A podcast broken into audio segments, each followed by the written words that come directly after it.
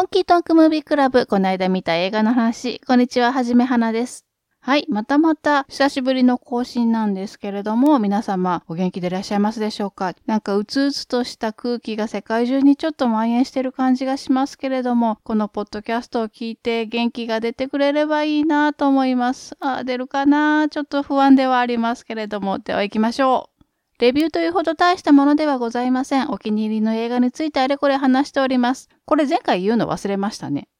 えー、ネタバレには気をつけてるんですけれども、ストーリーもどんどん追っかけていきますので、内容にもガンガン触れていきますことをご了承ください。それでは行きましょう。今日の映画は、私を話さないで。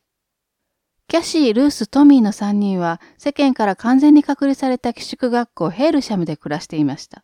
ある日子供たちは一人の教師から自分たちが臓器提供のために生まれたことを知らされます。彼らは18歳になると学校を出て共同生活を送りながら提供が始まるのを待ちます。キャシーとトミーは幼い頃から淡い気持ちをお互いに持ち続けてはいるんですが、結局トミーは強引なルースと恋人同士になっていました。複雑な関係性の上で揺れ動きながら来たる日を待っていた彼らでしたが、いつの日からかある噂を耳にするようになります。公開年度2011年、監督マーク・ロマネク、出演キャリー・マリガン、アンドリュー・ガーフィールド、キーラ・ナイトレイほか。はい、今回はカズオ・イシグロ原作のわたしを離さないでの映画化です。日本でも舞台とかドラマになってたので覚えてる人もいるかもしれません。キャシー、ルース、トミーの3人が暮らす寄宿学校ヘールシャムでは頻繁に健康診断が行われます。保健医は非常に神経質に子供たちの健康を管理し、すりむいた程度の怪我でも大げさに心配します。一見ごく普通の学校に見えるヘールシャムなんですが、少しずつおかしな部分が見え始めます。例えば、リサイクル業者が定期的におもちゃや雑貨を寄付しに来ます。と言っても、それらはゴミ同然のガラクタなんですけれども、それでも子供たちは宝物が来たように喜びます。しかし、なぜか業者のおじさんたちは子供たちと目を合わしません。また上級生はすでに10代も半ばになろうかという年齢にもかかわらず、買い物の仕方をロールプレイングで習っていたりします。そしてある日一人の教師が突然彼らに真実を語り出します。皆さんは中年になる前に臓器提供が始まり、大抵は3度目か4度目の手術で短い一生を終えるのだと。それからしばらく経ち、18歳の彼らは人里離れた場所で共同生活を送りながら臓器提供の通知が来るのを待ちます。恋愛もセックスも自由ですが、子供を作る機能は最初から彼らに備わっていません。そんな中、キャシーたちはある噂を聞くようになります。それは本当に愛し合っているカップルでその愛を証明できたなら臓器提供を数年遅らせることができるというものです。ここがミソです。臓器提供が免除されるわけではなく、ただ延期になるというだけなんですね。彼らは自分たちの運命、そして自分たちがこの世に生まれてきた理由というのをすでに知っています。臓器移植のためだけに、いわば部品提供のためだけに生まれたクローンだということも、体のすべてが生まれた時から誰か他の人間のものであるということも知っているんです。健康な体から臓器が一つまた一つとなくなっていくわけですから、ほとんどのものはやはり何度目かの提供で死んでいきます。普通の人たちのように年齢を重ねながら長く生きるという道は最初からないと分かっています。それでも彼らはそのたった数年の猶予にすがるのです。最初にも言いましたが、これは和尾石黒原作の映画化です。原作も読みましたけれども、映画の方がより世界観がわかりやすくなってましたね。和尾石黒は2017年にノーベル文学賞をもらったことで日本でも名前が知られるようになった日系のイギリス人作家さんですね。で、個人的に、この私を話さないでっていうタイトルにちょっと違和感が最初あって、あの内容に対してロマンチックすぎないかって思ってたんですけれども、これ劇中でキャシーが聴く曲のタイトルなんですね。リサイクル業者が寄付してくれるガラクタの中に音楽のテープが入ってて、そのテープに入ってた曲が Never Let Me Go。この曲自体は架空の曲で劇中にしか出てこないんですけれども、このシーンそのものが実は非常に重要で、まあタイトルにしたっていうのはわかりますね。実は、この映画、ポッドキャストで扱おうと思った時に、私、どのカテゴリーに入れたらいいのかちょっと迷った映画でもあるんですね。というのも、この映画とっても静かな映画なんですけれども、非常に盛りだくさんなんですね。まず、これ、いわゆるパラレルワールドのお話です。もう一つの世界での1978年から94年という時代の話なんですね。なので風景とかファッションがかなりレトロな感じの空気感です。なのでパラレルワールドをテーマにした映画に焦点を絞って話してみようかなとも思ったんですが、まあ劇中でこの設定ってそんなに重要じゃないので、次の機会にしようかなと思って、えっ、ー、と、却下してみました。じゃあ話の軸となってるクローンを扱ってる映画にしようかなと思ったんですけれども、クローン映画って実はクローンでした、てってれーみたいな、それ自体が大打ちになってる映画も多いんですよ。だから紹介した時点で盛大にネタバレになる恐れがあるんで、ちょっとやっぱこれも却下です。じゃあどうしようかなってなった時に、実は私、この原作初めて読んだ時から、これはディストピア文学だなと割とはっきり認識して読んでたんですね。で、あの、ネットとか見てみても、やっぱりそう位置づけてる人がかなりいるんですよ。というわけで、今回はディストピア映画にフォーカスをしてみたいと思います。では、そもそもディストピアとは何ぞやというところから話してみたいと思います。と言っても、いつも通り私、あの、ウィキに毛が生えた程度の知識しかないので、まあ、興味が出たらちゃんとした人の本とか読んでみてください。とっても簡単に言うと、ディストピアというのはユートピアの反対語だと思ってくれたら間違いないです。ユートピアっていうのは理想的な構造の社会、国とまで言ってしまっていいのかわかんないですけど、いわゆる理想郷ですね。で、ディストピアっていうのはその逆です。理想郷の対義語として絶望郷とか暗黒郷とか言われたりします。ディストピアの特徴ってまあいろいろあるんですけれども、一番わかりやすいものとしては、ゴリッゴリの全体主義とか、鉄壁の管理社会とか、そういう社会構造ですね。全体主義っていうのは個人が尊重されるみたいなことがなくて、民衆、人はみんな社会全体のために存在してるよっていう感じ。っていうととっても聞こえがいいんですけれども、その構造としては、まあ、一握りの支配者階級が好き勝手やってて、下々のものは問答無用で従わされてるっていう感じですかね。管理社会というのはもう言葉通りです。そういう支配者階級が民衆の生活を監視して管理して自由を持たせないという社会ですね。またそういう社会は間違ってないんだよ、それ正しいんだよっていうふうに思い込まされてたりとか、すべての人間は平等で今幸せなんだよっていうような洗脳されてたりっていうパターンもあります。つまりその支配者に従ってさえいればみんな幸せになれるよ。疑問を持ったりとか人と違う思想や行動をとるのは悪いことが起こるし罰もあるよ、みたいなね。まあ、この辺掘り始めると多分長くなるんで、本当あの興味があったら自分で調べてみてください。もう私の知識なんてゆるゆるなんでね。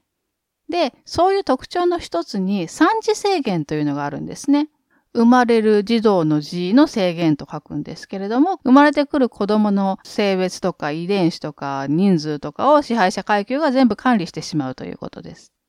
今回の映画の私を話さないでは、臓器提供のためだけにクローン作るということが認められている世界なんですね。彼らはそもそも人権もなくて人間らしさとか感情とかを必要とされてないっていう人間を作り出してもいいという世界です。この部分がまあ三次制限に当たるっていうのでディストピアと言われることが多いんですね。まあちょっと変わり種ではあるとは思いますけれども。実はディストピア映画って本当めちゃくちゃいっぱいあるんですよ。まあいっぱいあるんだけれども、あの、大抵未来の話語るときって大概まあ荒廃してたりするんですよ。荒れてるの。だけど、荒廃した未来イコールディストピアではないんですけれども、まあその辺ごちゃごちゃにしないでいただきたいと思いながらもごっちゃになってること多いよね。まあその中でも今日はいくつか私のお気に入りを紹介してみたいと思います。まず私の中で、これでもディストピア映画の先駆けにして最高峰だと思ってる映画が、えー、1927年ドイツの映画でメトロポリス。これはね、機会があれば本当にぜひ見てほしい。100年近く前に作られた映画なんですけれども、まあこれ個人的な見解ですけれども、すでにもうここで100点出ちゃってるなっていう映画です。ストーリーとしては、えー、舞台が2026年、もうすぐですね、えー、この2026年にメトロポリスという、まあ、都市での話なんですけれども、ここが完全な二層階級社会なんですね。都市の下の方では労働者が機械のように働いて、上の方ではブルジュアが、まあ、ビルの高層階とかで遊んで暮らしてたりとかしてる。だけどそのブルジュアのトップの息子というのが、まあ、社会を変えようとするっていうお話です。劇中で脳と手の媒介者は心でなくてはならないっていう名言がありまして、ここで言う脳というのは社会の知識階級、手というのは労働者階級ですね。で、その二つをつなぐものには正義感や良心、愛が備わっているものじゃなくてはいけないということかな。これは本当にその後のいろんな映画、特に SF 映画に影響を与えた傑作です。まだサイレントなんですけれども相当面白いです。あと劇中にキャバレーなのか召喚なのか、まあ男性が女性と遊ぶ遊戯場みたいなのが出てくるんですけれども、これの店名が吉原っていうんですね。あの、で、日本の提灯みたいなの持って踊ってたりします。こんな昔に日本がかじられてるっていうのが結構面白かったですね。それから他にもディストピア映画の名作ってたくさんあって、代表格としてはジョージ・オウェル原作の1984、村上春樹じゃないですよ。これ前も言いましたね。これはもう原作がディストピア文学の金字塔ですからね。ゴリッゴリに徹底した監視管理社会の怖さっていうのを描いた話で、えー、1956年とまさしく1984年に映画化されています。1984年の方ではジョン・ハートが主演してます。この話多分ね、オンリー・ラバズ・レフト・アライブ表の時にちょこっとだけ話したと思います。で、これ本当原作が恐ろしく有名な作品なので、その後の文学とか映画にもやっぱ相当影響を与えてますよね。この作品にも名言があって、2たす2は5であるっていう一節があるんですね。まあこれはお上が5っつったら本当は4でも5になるよということです。そしてこの1984と双璧をなしてると言ってもいいのが、オルダス・ハクスリーという人の原作の素晴らしい新世界。これは本当まさしく生まれてくる子供をあの国が完全に管理してるっていう産児制限をされてる未来の話です。これもね、映像作品にはなってるんですけれども、これあの普通の映画じゃなくて、テレビ映画、あの昔そういうのがあって、2時間ドラマの豪華版みたいなやつになってるらしいんですね。ただやっぱりそういうやつだからソフト化はされてないっぽいんですよね。あの、私の大好きなハロルドとモードのハロルド役のバットコートが出てたと思います。それからやっぱりこれもディストピアといえばこれってぐらい有名なんですけれども、ブラッドベル原作の歌詞451。これは69年にフランス・アタルホーが監督して、最近リメイクも作られてたような気がしますね。これはあの本が禁止になったっていう世界の話で、消防士さんっていうのが本を焼く仕事をする人っていう風になっています。劇中の会話で、昔消防士って火消す人だったって本当やんなわけないじゃんっていうような会話があるんですけれども、これはあの、英語で消防士さんってファイヤーマンだからっていうので成り立つ小ネタですね。でもね、あの、この中でやっぱり本があの地面に叩きつけられたりとか、派手にあの焼かれたりとかする場面結構出てくるんですけれども、本当に本が虐待されてるような気持ちになっちゃって、もうやめてっていう気分になっちゃいましたね。それからヌーベルバーグ組の映画でもう一つ、65年のジャンルク・ゴタールのアルファビル。個人思想が禁止になってるっていう新設都市のアルファビルっていうところがあって、そこに潜入するスパイの話です。このアルファビルでは個人的な感情を持つっていうだけでも罪なので、奥さんが亡くなって泣いたっていう男性が涙を流したっていう罪で死刑になったりします。まあ、なんせ難解な映画なので、ちょっとネタバレとかを気にしないんであれば、先にストーリーちょっと調べてから見るっていうのもいいかもしれません。難解なディストピア映画といえば、71年、ジョージ・ルーカスの初の長編監督作品になるんですけれども、THX1138。この映画の中では人間っていうのは、まあ、のコンピューターから精神安定剤を出してもらって、それを飲みながら与えられた仕事をするだけっていうのが存在している意味っていう将来の話です。要は、そんな世界でも人って恋ができるのかっていうのがテーマになってるんですけれども、かなりの部分の会話が数字とかアルファベットの羅列なんですよ。だからちょっと理解するのがなかなかしんどい。ちなみに THX1138 っていうのは主人公の名前です。それから80年代のディストピア映画二大巨頭だと私が勝手に思っているのが、82年のブレードランナーと85年の未来世紀ブラジル。この二つは最後のシーンが入ってるか入ってないかで全く違う話になるよっていうので有名な映画二つだと思ってます。まずブレードランナーもこれは鬼有名なので説明はもういらないと思います。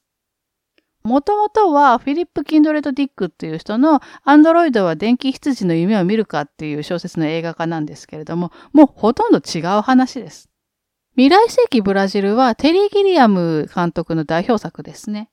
お役所のタイプミスで無実の人がテロリストにされてしまって自問自に亡くなってしまうというところから話が始まります。序盤こそコメディタッチだったんですけれども、ラストに行くに従って、まあ、テリーギリアムっぽい意地悪な終わり方なんですよね。で、これもブレードランナー同様、最後の最後のワンシーンを入れるか入れないかで話がまるっきり違ってくる映画です。公開当時はそのシーン入れなかったらしいんですけれども、今ソフト化されているものにはちゃんと入ってるみたいです。ちなみに、テリー・ギリアムのディストピア映画としては、95年の12モンキーズ、これも有名ですよね。ただ、この12モンキーズは原案になった映画っていうのが実はあって、可能であればそっちを見てほしいというのがありますね。それが62年のフランス映画で、ラ・ジュテという映画。実はこれ30分にも満たないような短編映画で、しかもほとんど静止画とナレーションで、そのナレーションというのは主人公の独白なんですね。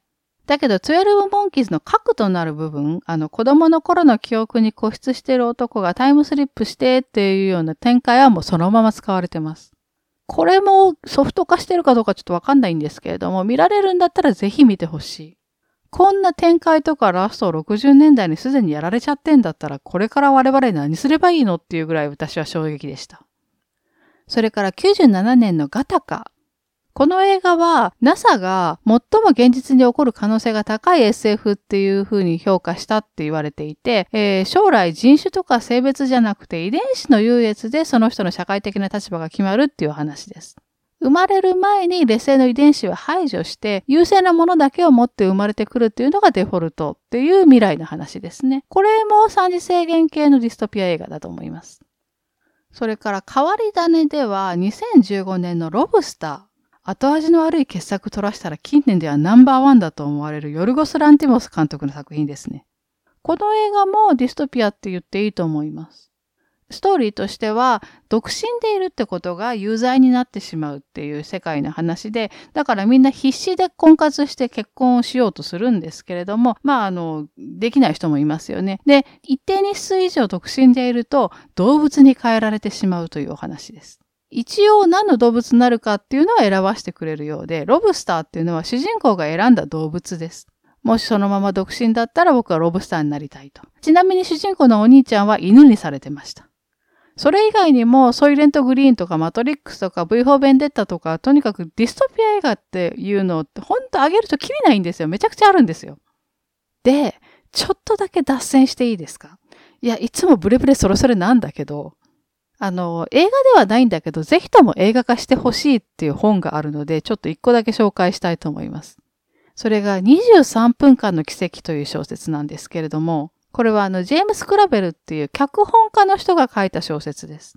映画の大脱走とか、ハエ男の恐怖ってあの、ザ・フライのオリジナル版ね、その辺の脚本を書いた人の小説です。これが本当に恐ろしくよくできてる話で、ストーリーとしては、おそらく大きな戦争に負けた国、敗戦国の小学校の学級会の話で、新人の若い先生、綺麗な先生が、強制力も暴力も全く使わずに、たった23分間で子供たちの思想を180度変えてしまうというお話です。ああ、多分この後この国はディストピアへと突き進んでいくんだろうなーっていう予感しかしないお話。もう本当にあの短いお話で、児童文学ぐらいのボリュームと文章の簡単さなんですけれども、近年読んだ本でこれが一番怖かったです。映画化はしてないと思うんですけれども、確か昔に世にも奇妙な物語で、角地佳子さんが主演でエピソードの一つになってたような気がします。いやー、これぜひとも映画化していただきたい。はい、えー、そろそろ終わりにしたいと思います。ほんとね、あの、何度も言うけど、めちゃくちゃあるの、ディストピア映画。だけど私の印象では、あの、文学の傑作が多いんですよ、ディストピアって。で、あの、必然的にその映画化したもの、まあ、つまり原作付きの映画っていうのが、まあ、めちゃくちゃあるなという感じですかね。で、個人的にはやっぱり古典が面白いと思います。おそらくそれだけ昔からクリエイティビティを刺激する題材なんだろうなとは思うんですけれども、まあその反面、安易にディストピア風にしやがったな、この野郎みたいな映画もまあたくさんあります。ただ、やっぱりディストピアっていうのはお話だからこそ面白いわけで、実際にそんな社会になってしまうのはやっぱりいただけないですよね。ディストピアをエンタメとして楽しめるだけの正常な世界っていうのを維持していくっていうのが、まあ現代人の務めなのかなという気もしますね。なんかでっかいことを言ってしまった。はい、じゃあ今日はこの辺にしたいと思います。最後まで聞いていただいてありがとうございました。たくさん映画を見て豊かな人生を送りましょう。はじめはなでした。